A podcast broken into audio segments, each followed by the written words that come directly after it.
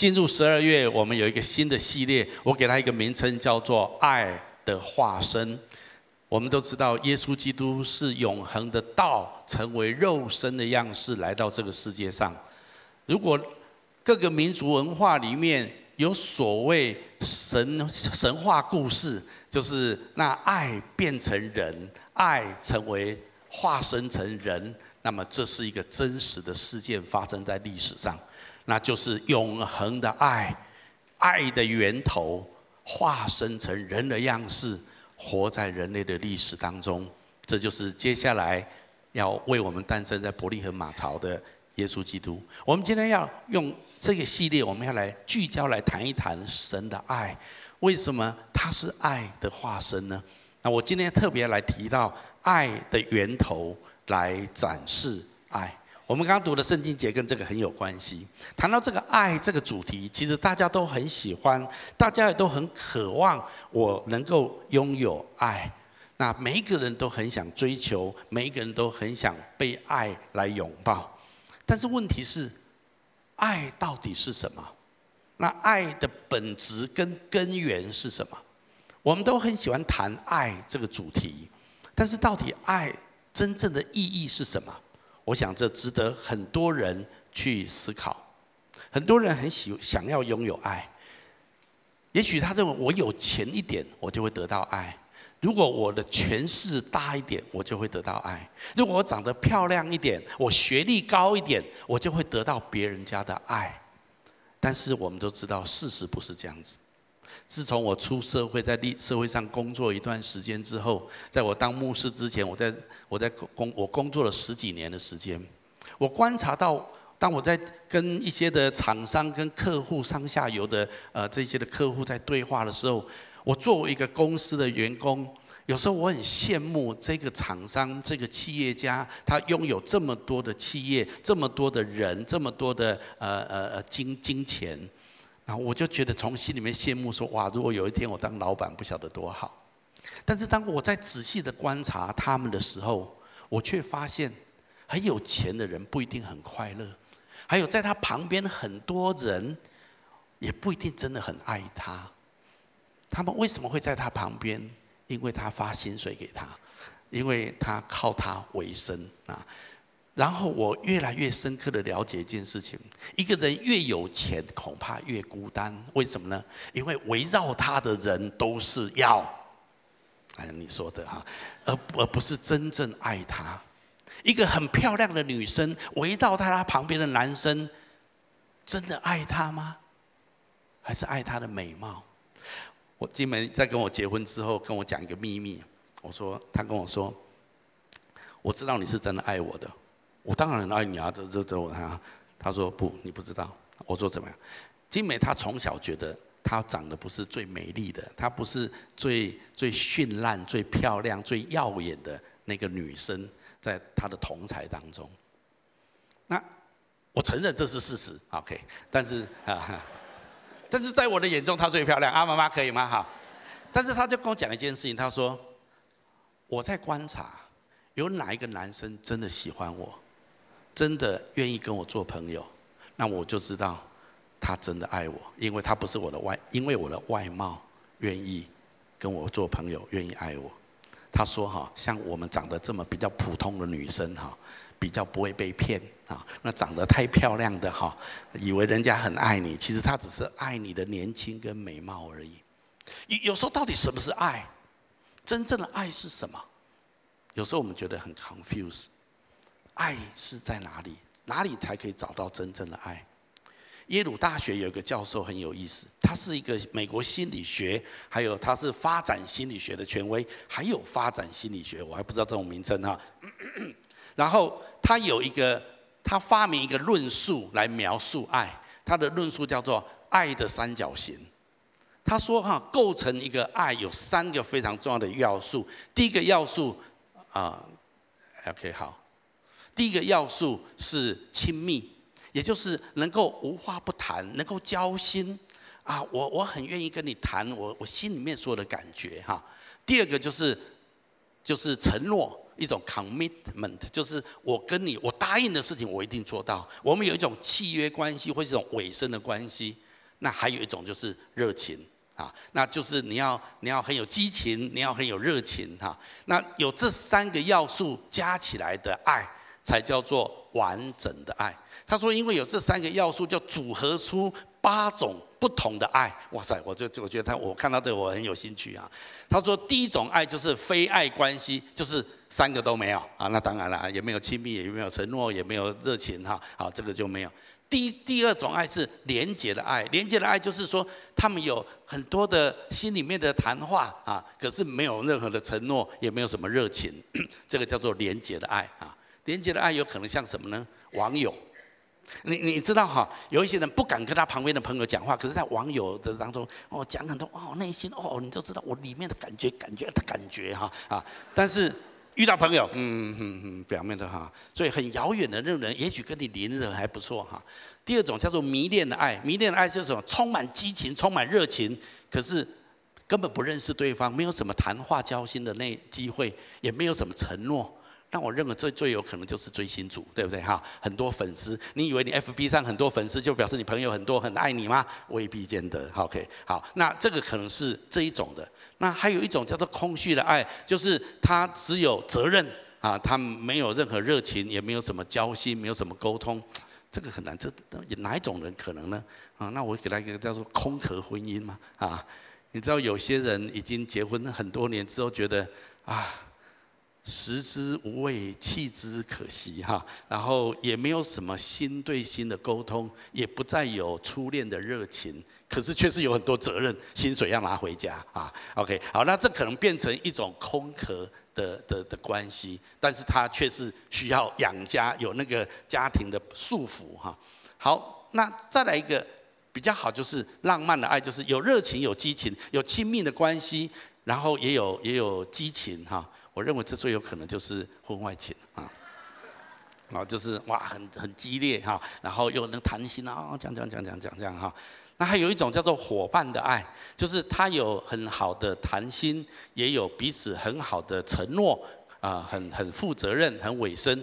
我认为这是好朋友，你同意吗？啊，那好朋友之间可以谈很多话，彼此交心，那答应的事情也都做得到，这个很好。有一种叫糊涂的爱，这我就想很久哈，就是说他有承诺，也有激情，可是没有什么亲密度。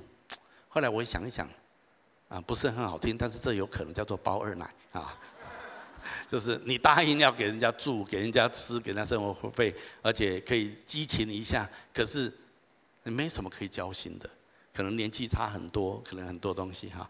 好，那最完整的爱是什么呢？这完最完整的爱就三者都有，这个叫做幸福关系。阿妈妈？啊，哎，我觉得这个心理学心理学家他把爱做这样子的分析，倒也不错啊。那我们可以更分析来了解，哎，确实在我们的呃爱的里面关系的当中，确实有这几种不一样的情形。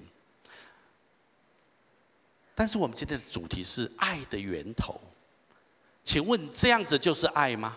或者这三种总加起来都有的时候，就是我们想要追求的爱吗？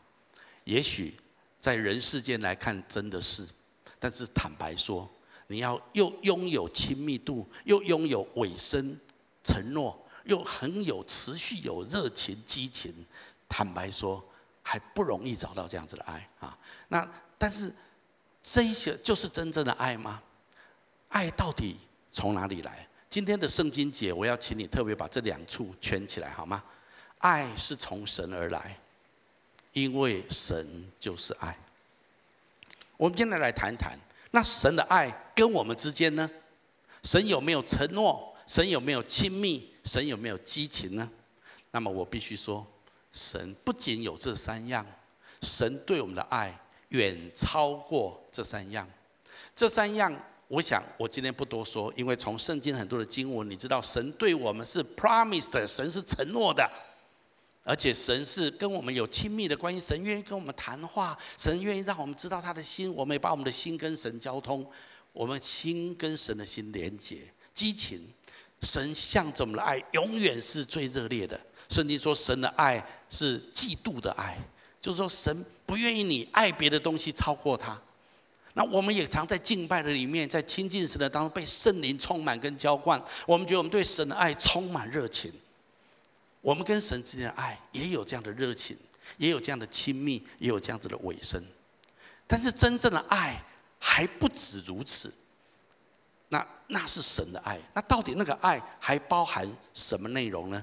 这是我今今天试着要跟大家来分享，跟一起来探讨的。圣经说，爱的源头是在神那里，因为爱是从神那里而来，而且神本身就是爱。那么如果这样子的话，到底神的爱是怎样子的爱？除了刚刚讲的这三样要素之外，神的爱还加上什么呢？我认为神的爱还加上下面几件很重要的事情。第一个是永恒不变的。神的爱是永恒不变的。这个世界上人跟人之间的爱常常变动来变动去。也许我今天三个要素，刚结婚的时候三个要素都有，结婚七年之后剩下两个要素，结婚十五年之后剩下一个要素啊，最后剩下空壳的爱啊。很多婚姻是最后变成这样子。但是人跟人之间好像你很难期待持续拥有这三个要素的爱。但是神对我们的爱，圣经说一个非常重要的特质是永不改变。我进来读这段圣经节好吗？来，古时耶和华向以色列显现说：“我以永远的爱爱你，因此我以慈爱吸引你。”请你把永远的爱圈起来。圣经告诉我们，神用永恒的爱、永远的爱来爱我们。这段圣经是耶利米先知所说的。我稍微停一下。如果你知道耶利米先知在旧约圣经的哪一个时期，你会对这一处圣经有一个更深刻的体会。我的意思是什么？耶利米先知是在以色列即将亡国的时候的先知。换句话说，他是在国家国破家亡的一个处境当中的先知。所以圣经当中，除了耶利米。呃，书之外，耶利米这个先知还有特别一卷书，叫做《耶利米哀歌》啊，意思就是说，耶利米这个先知流着眼泪写一写一篇呃经卷在圣经里面，意思就是说他的处境是多么的悲哀的处境，以色列国家被外族入侵，最后整个国家灭亡，在那样子的处境里面，神却透过耶利米先知跟以色列百姓说。我以永远的爱爱你。好，在这里我稍微停一下。很多人会觉得神，你没有真的爱我啊！我这么痛苦，我这么困难，主你哪里有爱我？你离我而去。很多人对神的爱，会从你主观的感觉里面觉得神没有真的爱我，神不 care 我。耶利米讲这句话的时候，整个以色列的感觉可以说是这样子。当然，他有一点历史的背景。以色列为什么会来到这个地步？神早期就给他们摩西五经，告诉他们：你是上帝特别拣选的民族，你跟上帝之间有一个特别的约。上帝希望你怎么样过生活？上帝希望你单单的来敬拜他，然后过一个圣洁的生活，与这世界上的人分别为圣。但是偏偏以色列人不这样子，以色列人敬拜神，阳奉阴违。事实上，他们还拜很多的偶像。他们接纳很多旁边民族的一些的一些的不同的宗教信仰，他们没有单纯的跟随神，而且他们国家里面发生很多不道德的事情，很多的罪，很多的淫乱，很多的很多的贪污，很多的贿赂，很多不公义的事情。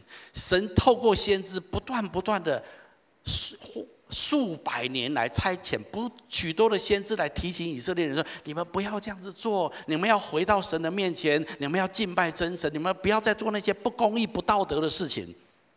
但是，一而再，再而三，以色列百姓弃绝先知的说法，甚至他们把先知打死。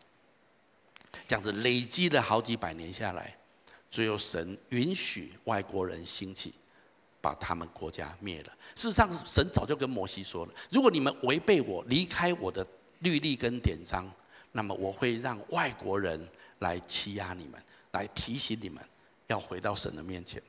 但是他们一而再、再而三的违背神的命令。好，当以色列这个国家快要灭亡的时候，先知跟他们说：“神向你们显现，说我以永远的爱爱你。”我们都知道历史告诉我们，以色列从那时候灭国之后，但是先知有说，有一天你们会要回归，还有神又派别的先知说，有一天你们要复国。啊，所以后来果然以色列人他们回到耶路撒冷，重建圣殿，重修城墙，这在历史上都有。但是复国却是很慢，直到一九四八年的五月十二号，五月十四号，以色列人亡国了两千五百多年之后，在二次大战之后，联合国宣布以色列复国。但是这件事情在先知的口中早就已经发预言。神仍然爱着以色列，神用永恒的爱爱他们，神按照他应许答应他们的话爱他们。到今天我们看到这世界仍然有一个国家矗立在那个地方，叫做以色列。最近美国还把他的大使馆迁入耶路撒冷，这还造成很大的争议啊。OK，好，不管怎样，这是一个历史的事实。所以神用永恒的爱来爱以色列的，也许在当下他们觉得很挫折。有时候我想想，我们不也是如此吗？有时候我们遇到一些事情，我们的祷告神没有回应；我们遇到一些的痛苦，神没有帮我们解决，我们就觉得神不再爱我们，我们就觉得神离我们好远。很多人因为这样，这样算了，我就不要神了，我就自己过我的生活去了。很多人就这样离开教会了，好可惜。我就想到我小时，我在预备这边讲到的时候，突然有一个记忆回到我的脑海里面。如果我没有记错的话，应该是我十岁的时候，或者我九岁的时候。那时候其实台湾啊、呃、经济没有很好，但我们家是公务人员，所以还算小康。我印象很深刻，那一天吃完晚餐之后，妈妈跟姐姐就说我们去逛街。哦，我最喜欢听到“逛街”这两个字了啊！那我们就搭着公车到那个时候的远东百货公司，也就是在自由路上面有远东百货公司，我们去那里逛街。啊，那我姐姐是我们家最大的，我是我们家的老幺，所以妈妈跟姐姐带着最小的弟弟。我姐姐大我十一岁，所以当我十岁的时候，我姐姐已经二十一岁了。哈，你知道，所以他们母女两个很快乐的逛街。哈，那我当然是跟屁虫都跟在后面，我也觉得很好，东看看西看看。但是我们曾经逛过街，每次逛街，我通常都会要一个东西，我妈妈通常不会拒绝，就是我很想吃双美堂的双麒麟啊。在那个时候很有名了哈，那时候很有名。OK，好，那 OK，那一天我就跟妈妈说我要吃双麒麟。我不知道为什么，我妈妈那一天就是不让我吃。我我忘了原因，但是我知道她有，我后来知道她有充分的理由。但是她那一天就是拒绝我啊，她不不可以吃，不可以吃。当然也是贵，但是我想最主要不是贵的问题，而是可能我我刚吃饱饭还是什么之类，她就是不不要不买给我吃。我就记得那一天，我我在预备讲到时候，我记得。我里面气的那种会发抖，你知道吗？然后他们在逛街的时候，我就故意把自己拉他们拉得很远啊！我就故意让他们丢掉你的儿子，你会丢掉儿子，我跟你说。然后就这样，那那哈，然后他们就越走越，那我妈妈走一走，有时候就回过头来看我有没有在后面，我就这样就这样就这样哈，然后他们就走，就故意，但是也很怕自己丢丢失，你了解吗？这个这个很为难哈。第一个要让爸爸妈妈知道我很生气哦，我很生气。第二个。又很怕自己真的丢，我不会自己搭车回家啊！我一定要需要他们帮我才搭车回家，所以很难，很纠结，很纠结。结果我知道那一天，我妈妈始终没有给我吃那个双麒麟，她是硬了心了不给我吃。那一天我真的气到发恨，你了解吗？哈，那种感觉。但是我必须说，在我成长的过程当中，我心里面始终知道。我的母亲非常了解我，而且她非常的爱我。我我的意思是说，最后我还是摸着鼻子回家，你了解吗？啊，跟着他们啊回家，就这样子，没有吃到我要吃的双麒麟。我知道，如果我脱离萧家，那也许我变孤儿，在外面流浪。当然，我母亲会报警了哈。但不管怎么样，就是如果是我就这样离开这个家，请问倒霉的是谁？是自己。好。我告让你，有很多时候你觉得神好像遗弃我，神你为什么不给我这个？这个有什么不好？我就是要这个。也许神就没有给你。好，你给我记得没有哈？你以为你多了不起？我不去教会了，不奉献了啊！当然你可以这样子。很多人就这样就离开了，从此就离开教会。说他不信神也不至于啦，但是要多亲近神也很难呐，就这样子。因为你再也无法信任神的爱。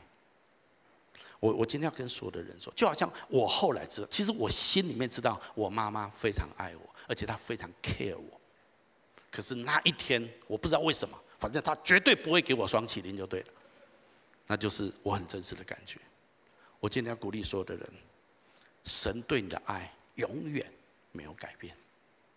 也许在有一些事情上面，你的主观感觉，神真的好像遗弃你，但是神。向你说，他以永远的爱爱你，就好像以色列经历最国破家亡的时候，神透过他的先知跟以色列说：“我以永远的爱爱你。”那一代的以色列人，他们有什么角度跟眼光，可以看见两千五百年之后以色列重新复国？除非他们信任神的爱是永远的爱。我今天要鼓励所有的人。我们的神是爱的源头，爱从神来，这个爱是绝对不会改变，而且是永恒不改变的。讲到永恒，我很喜欢这段圣经节，我们一起读下来。你要将天地卷起来，好像一件外衣，天地都要改变，唯有你永不改变，你的年数没有穷尽。在这地方很清楚的告诉我们，神是不会改变的，他对我们的爱是永恒不变的。他的爱还有第二个很重要的条的特质是，神的爱是没有条件的。这个意思是什么？这个意思说，不是你长得比较漂亮啊，你的赚的钱比较多，社经地位比较高，那么神就比较爱你。甚至我知道我这样讲，很多人很难相信。甚至不是你行很多的善行，你做很多的好事，神就特别的爱你。没有哎，你知道没有？好，没有。我还告诉你，那当你很努力工作的时候，神很爱你；当你摆烂不工作的时候，神一样还是很爱你；当你很背逆神的时候，神还是很爱你；你很顺服神的时候，神也很爱你。我要试着告诉你的就是，神的爱不是由你来决定的，神的爱不是由你的行为跟你的表现来决定的。神的爱是由他的本质来决定的，而他的本质是，他没有条件，他就是爱。我再次说，这就是为什么神让我们有婚姻家庭很重要的原因。一个健康的父母亲，我不是指扭曲偏差的哈，健康的父母亲，就算他生出一个畸形儿，跟其他健康的孩子，父母亲对他的爱没有丝毫减少，你同意吗？啊，这这就是神在预表一种。爱，也许你的表现不差，不不好，但神对你的爱是没有改变的。而那神对我们的爱没有改变，没有条件的爱，从一处圣经节讲得最清楚。我们一起来读一下，来，唯有基督在我们还做罪人的时候为我们死，神的爱就再次向我们显明了。圣这段圣经节，我以前一开始读的时候不是很懂，后来我越来越了解。神还在我们当罪人的时候，就已经为我们死了。罪人的意思就是，当你还在不相信神、冒犯神，甚至你咒骂过神，在你还没有来教会之前，请问你们骂过天、骂过地呢？没有，没有，我都很圣洁，我都没有，我都没有发过怨言。那我很钦佩你，我就有啊，我信的主，我都还会骂你。OK。那在你还在冒犯神的时候，神说：“我不仅爱你，而且我为你而死。”罪人哦，就是表现很差的人，神就已经为我们死。很多人以为说：“哦，我今天会得救信耶稣，是因为其实我这个人还不太坏啊，我这个人应该要信主。你看我本来就是一个好人啊，神应该救我这种好人。”你不要贴金了，我跟你说啊，神不神拯救你，不是因为你是还是一个不错的，当然你不错的人很好。可是神拯救你不是因为这个原因。很多人说啊，神知道有一天我会当牧师、当传道，哦，有一天我会建立经济教会，所以神就神就拯救肖祥修，神就觉得有一天很有用，肖祥修很有用，所以神拯救我。因为神可以预知未来，神超越时空，神知道我未来会表现很好，所以所以神现在拯救我。我告诉你，也不是这样子。这跟你未来以前表现好不好都无关。神对我们的爱是没有条件的。神对我们有两样东西没有条件，一个是爱，一个是接纳。接纳也就是不管你的处境是怎么样，神永远向你展开双臂。只要你愿意亲近神，神绝对亲近你。神不会把你排斥在门外。我们的神不会这样子，他的爱跟他的接纳是没有改变的。而且我很喜欢一句话，叫做“神不偏待人”。我们一起读一下来，因为神不偏待人。你不要觉得神对修哥特别好，对牧师特别好。如果你这样子看，那你就把神看偏差了。神没有大小心。我们知道父母亲有时候都会哦，生五个孩子哦，这个给那个狗追这比较漂亮哈，这功课比较好，我比较喜欢啊，这个哈肮肮脏脏的很笨很笨啊，这个闪边前去。父母有时候难免人性有这种软弱。但是我告诉你，神是完全的，神不偏待人，这是圣经说的。想到这件事，我就想到，我以前常常很羡慕，当我在读一些传记，或者在看一些历史上或者神所重用的仆人的时候，我都很羡慕。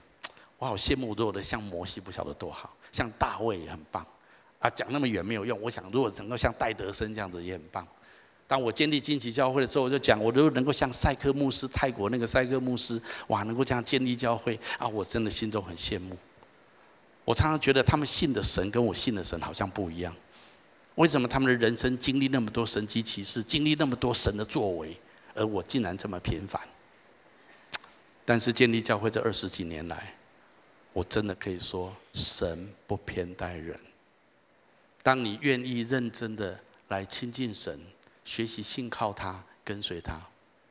神怎么对待亚伯拉罕，神今天一样对待你，跟对待我。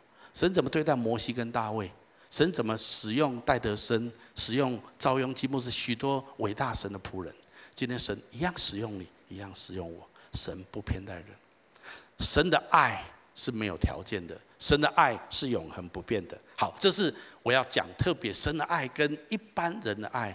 除了刚刚那三样元素之外，还有一个更高、更重要的本质，就是这两件事情。当然还有，我我没有全部都说，但是这是很重要的。那这样子的爱怎么展示出来？因为我们今天的主题是怎么展示呢？我认为神展示他的爱有两个非常重要的方法。第一个就是神的爱把我从过犯中拯救出来，那这是神展示他爱的方法。就像我们刚刚所读的这段圣经节。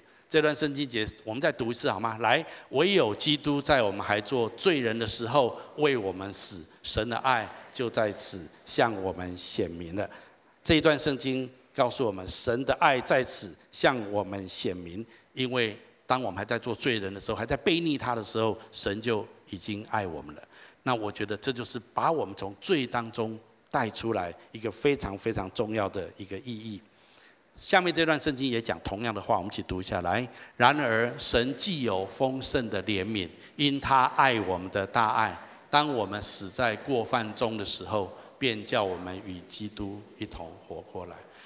圣经告诉我们，神向我们所展示的爱，从耶稣基督来这件事情最清楚的表达。换成人，我们来想一想，如果今天有一个人，本来过去是你很信任的好朋友。本来跟你关系还不错，但是有一天你发现他在背后讲了你很多坏话，而且诬告你说你是说说你一种不是你的处境，然后你听了之后你非常非常的受伤跟难过，他怎么可以这样对待你？好，请问你如果遇到这种状况，你会怎么反应这件事情？我认为通常人有三种反应，第一种反应就是说可恶，这个朋友从此我跟你绝交。啊，我想这是一种第一种反应，这是一个比较极端的反应。第二种反应可能是你会很生气，然后经过一段情绪很复杂、很受伤的过程当中，也许经过一段漫长的时间，有机会你再去跟这个朋友稍微澄清一下，你真的这样子讲我吗？你会不会误会了？有没有什么原因？我们之间有没有什么问题需要沟通、需要澄清？但是你大概很难一开始就这样子。你一开始可能就很受伤了，也许经过一段平静安、情绪平稳之后，才能够去面对这个关系。第三种是一种比较成熟的关系可能他会这样子。一听到这种事情，你会觉得不对，我的朋友不会这样子说，一定有一些误会。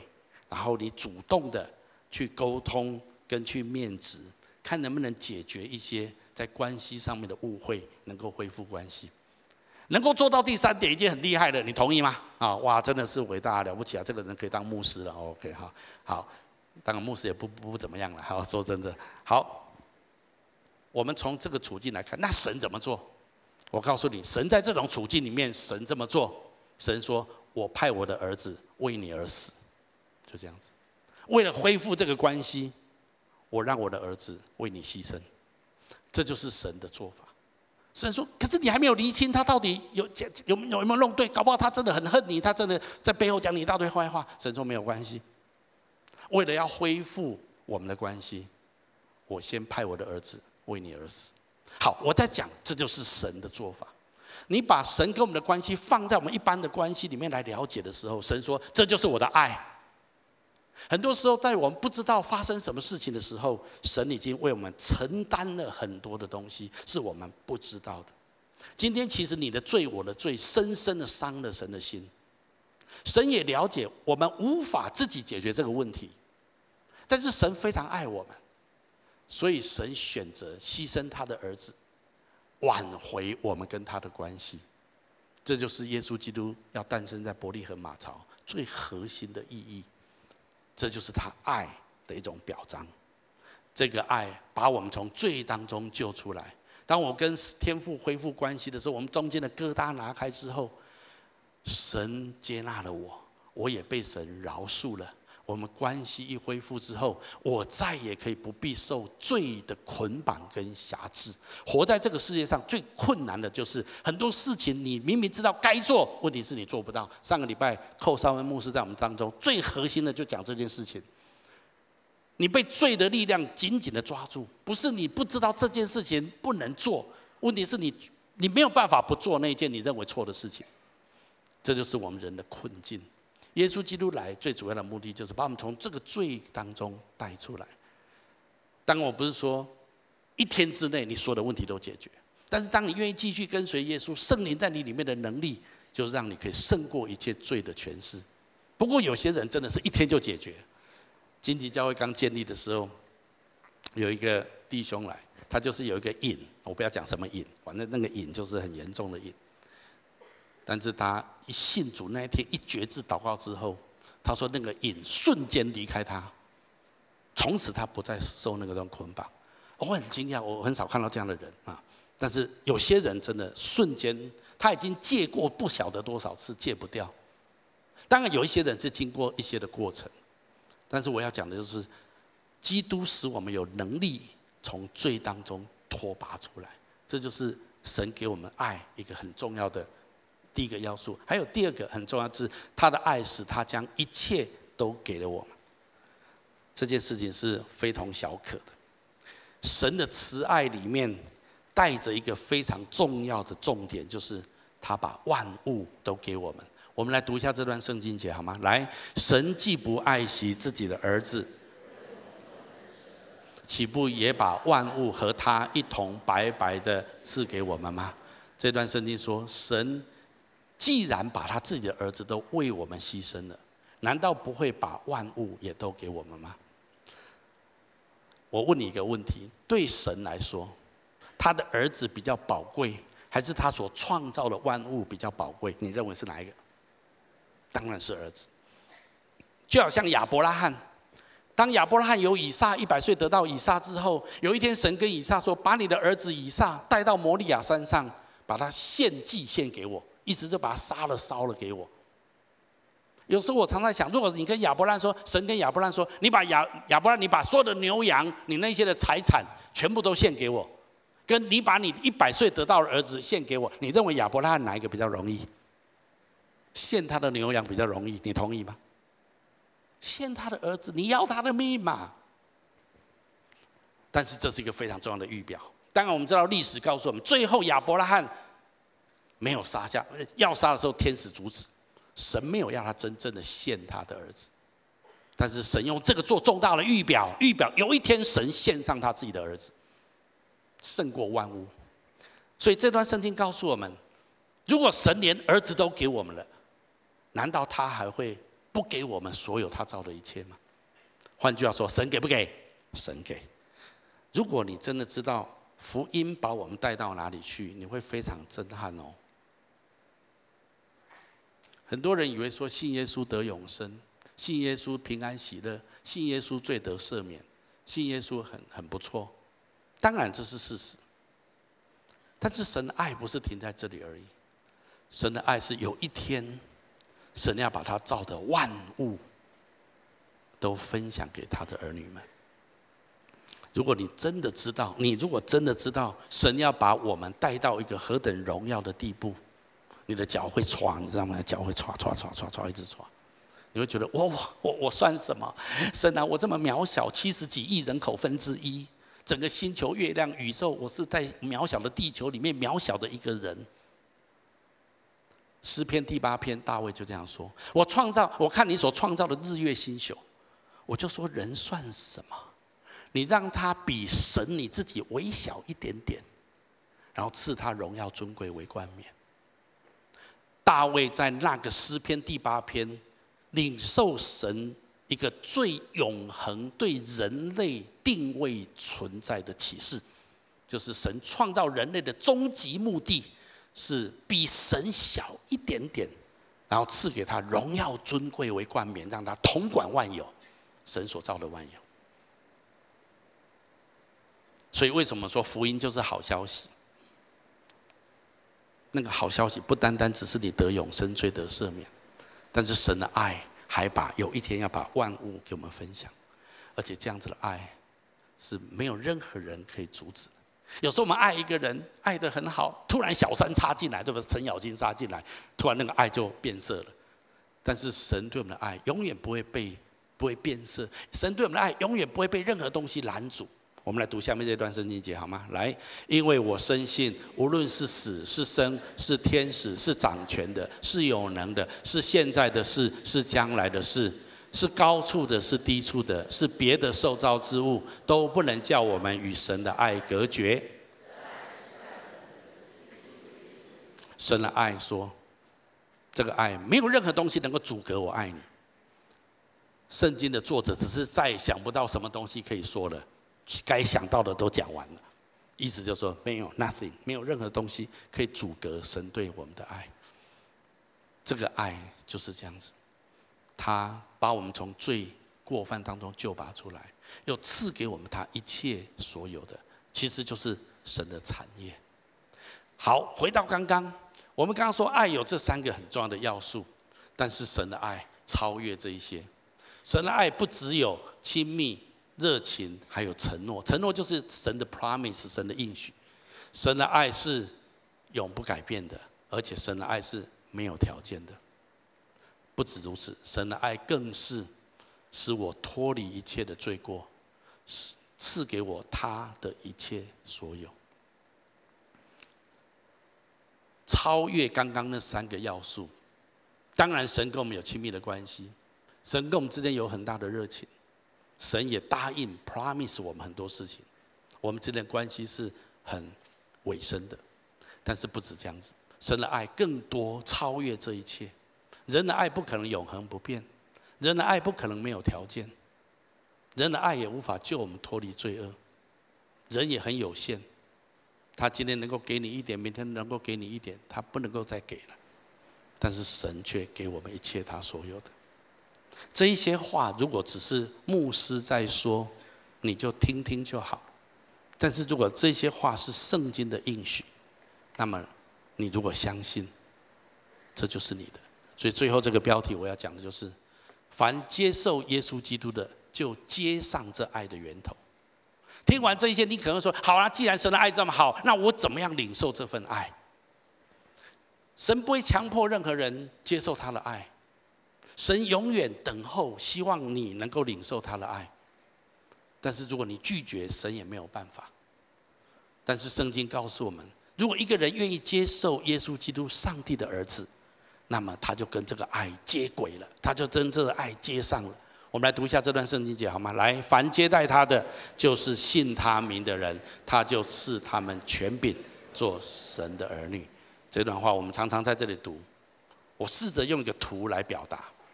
你知道天慈慈爱的天父一直很想呼召呼召人，或者是寻找那些世上的人，能够转向他。当然，这个时代神透过很多圣灵的感动，在人心里面动工。也许有很多人为你祷告，有很多人为你为你服侍，有很多的预备。有一天，当你觉得真的这个世界再也不好玩了，你很想回到父的怀里面，那么神就为你预备耶稣基督，他就是那条道路，让你可以回到父的怀中。这张图有三个角色：圣父、圣子、圣灵。神就是这样子三位一体的神，在我们的心里面的动工，希望我们能够回到父家，接受神的爱跟拥抱。当你领受了神的爱的时候，你就领受了刚刚我说的这一切爱的本质，还有爱的祝福。下面这段圣经节，我们一起来读一下好吗？来，父差子做世人的救主，这是我们所看见且做见证的。凡认耶稣为神儿子的，神就住在他里面，他也住在神里面。神爱我们的心，我们也知道，也信。神就是爱，住在爱里面的，就是住在神里面。这段圣经告诉我们，当我们愿意借着耶稣基督，信靠耶稣基督，我们就再次被涌入天父的怀抱里面。在这种处境里面。我们就住在爱里面，也就是住在神里面，神也住在我们里面。圣经有一个非常奥秘的神学，就是互为内住。我们住在神的爱里面，神也住在我们里面。你的生命如果希望与神同行，蒙受神源源不绝爱的倾倒跟祝福在你的身上，也也让你开始有能力知道怎么去爱别人的时候。你必须先来到这个爱的源头，领受这份爱，你才知道真正怎么样爱别人。我求主帮助我们，让我们可以跟神之间建立一个这么深厚爱的关系。神已经向我们展开双手，神欢迎我们回家。我再次说，神不能强迫人，神不会逼迫你。就好像我常说浪子的故事，浪子的故事，这位父亲。并没有派出他的仆人，派出他的警卫队，派出他的保安人员去把他的儿子抓回来，没有。父亲只能够期盼他的儿子回家。圣经告诉我们，当那个儿子在喂猪的时候，醒悟过来，觉得我的人生为什么这么悲惨？我以为我认为对的，我可以快乐的，结果来到这个地步，我有比较快乐吗？我认为有比较有意义吗？我活着比较得意吗？既然没有，我爸爸家那么有钱，我为什么不回家？圣经说他醒悟过来，他就决定回家。当他回家的时候，你知道圣经上记载，他的爸爸在干什么？他爸爸在客厅看报纸。他的仆人说：“哎，外面好像有人在敲门了，好像有人回来。谁啊谁啊？叫他出去啊！家里没事啊！”爸爸不是这样子。圣经上记载，那个父亲干什么？在村庄的门口。每天在那地方看啊看，看啊看，看什么？看他的儿子有没有回家？看了好几年，你知道吗？每天都做这件事情。圣经耶稣用这个故事在比喻天父的心，天父的心向着每一个他所造的人类，每一个人，神的心是巴望着你回转回家，来接受他的爱，让他的爱拥抱你。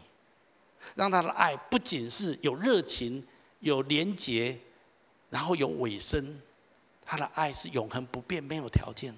他的爱要把你从过犯当中救拔出来，最后要把他所造的万物跟你分享。你去哪里找这种爱？但是你必须愿意回家，神没有办法强迫你。所以神透过圣灵的感动，有时候你朋友的邀约，邀请你来教会来认识耶稣基督。你里面也有一些感动，当你愿意回家，神早就为你预备一条路，就是耶稣基督，让你可以天跟天父恢复关系。当你愿意这样做的时候，你的人生将截然不同。你要蒙受上帝那无条件的爱、永恒的爱的充满跟浇灌。我们一起来祷告。阿爸父神，我奉你的名祝福每一位亲爱的来宾、朋友、弟兄姐妹，帮助我们活在这个世界上不孤单。我们可以体会那真正的爱，不仅仅是那三个要素，更是一种永恒的、不会改变的、没有条件的、完全的爱。主，我宣告今天这样子的爱要临到在每一位身上，不论在现场或所有的分堂点。祝你的恩高，爱的恩高，厚重的临到在我们的当中。我要请大家继续把眼睛闭着。在我预备这篇信息的时候，我觉得神把一些人的光景放在我心里面。我要用一些话来鼓励我们当中一些人。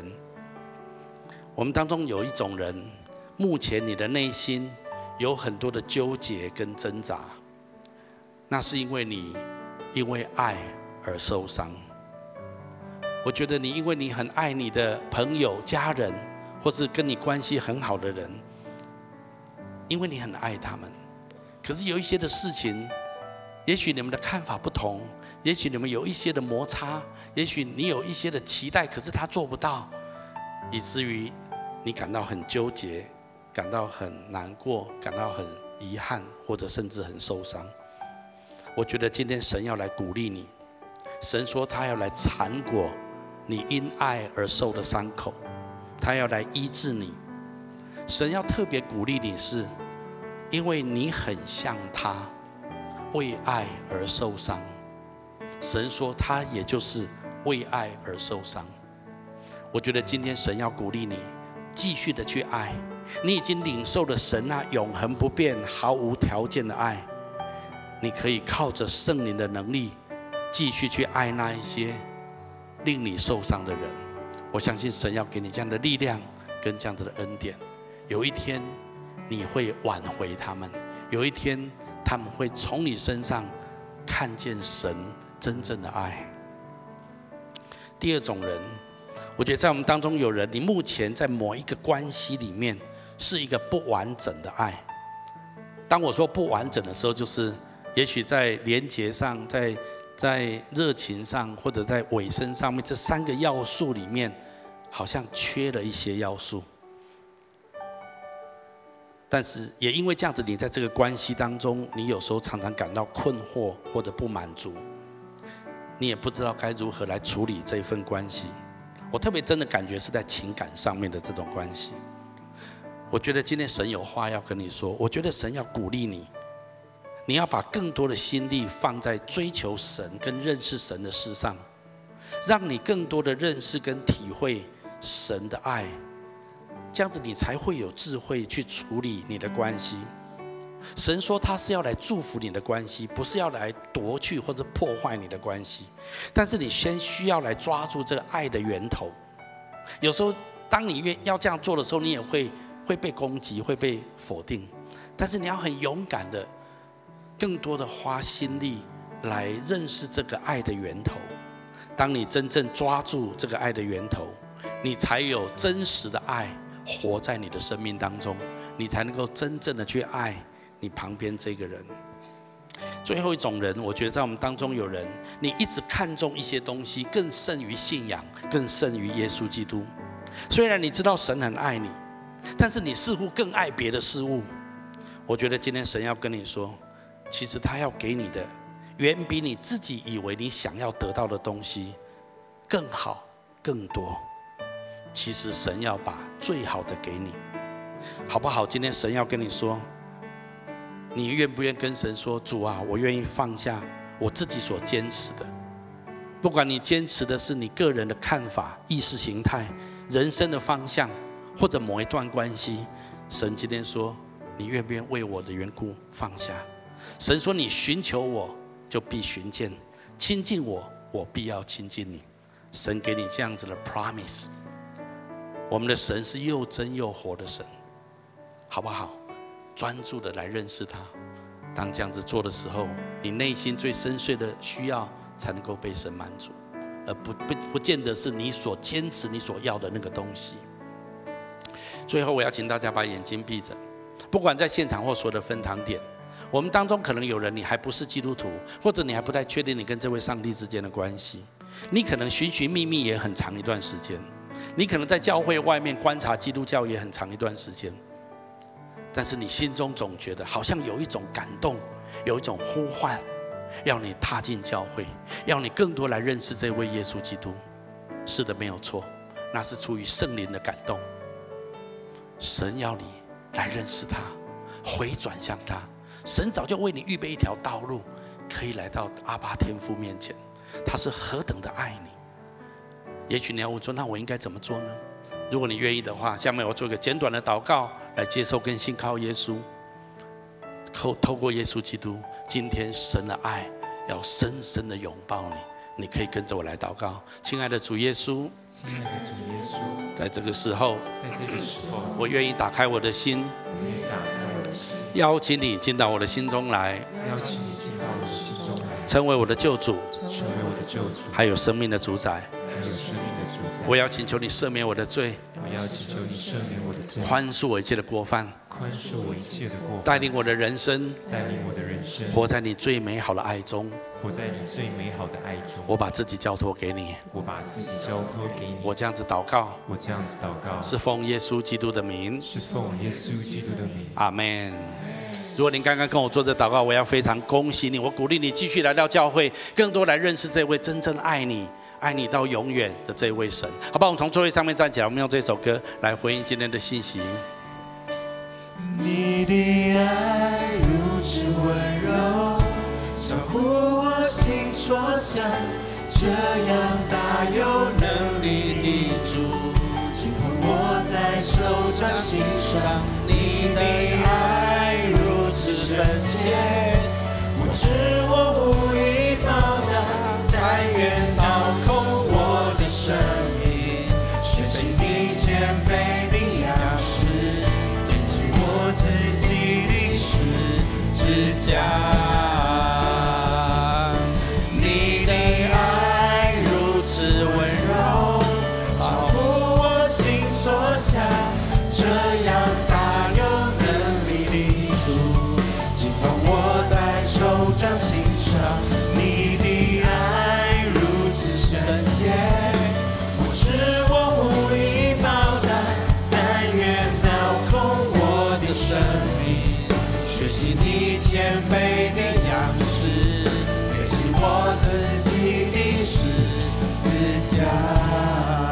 亲爱的阿爸父神，我奉你的名祝福每一位亲爱的来宾、朋友、弟兄姐妹。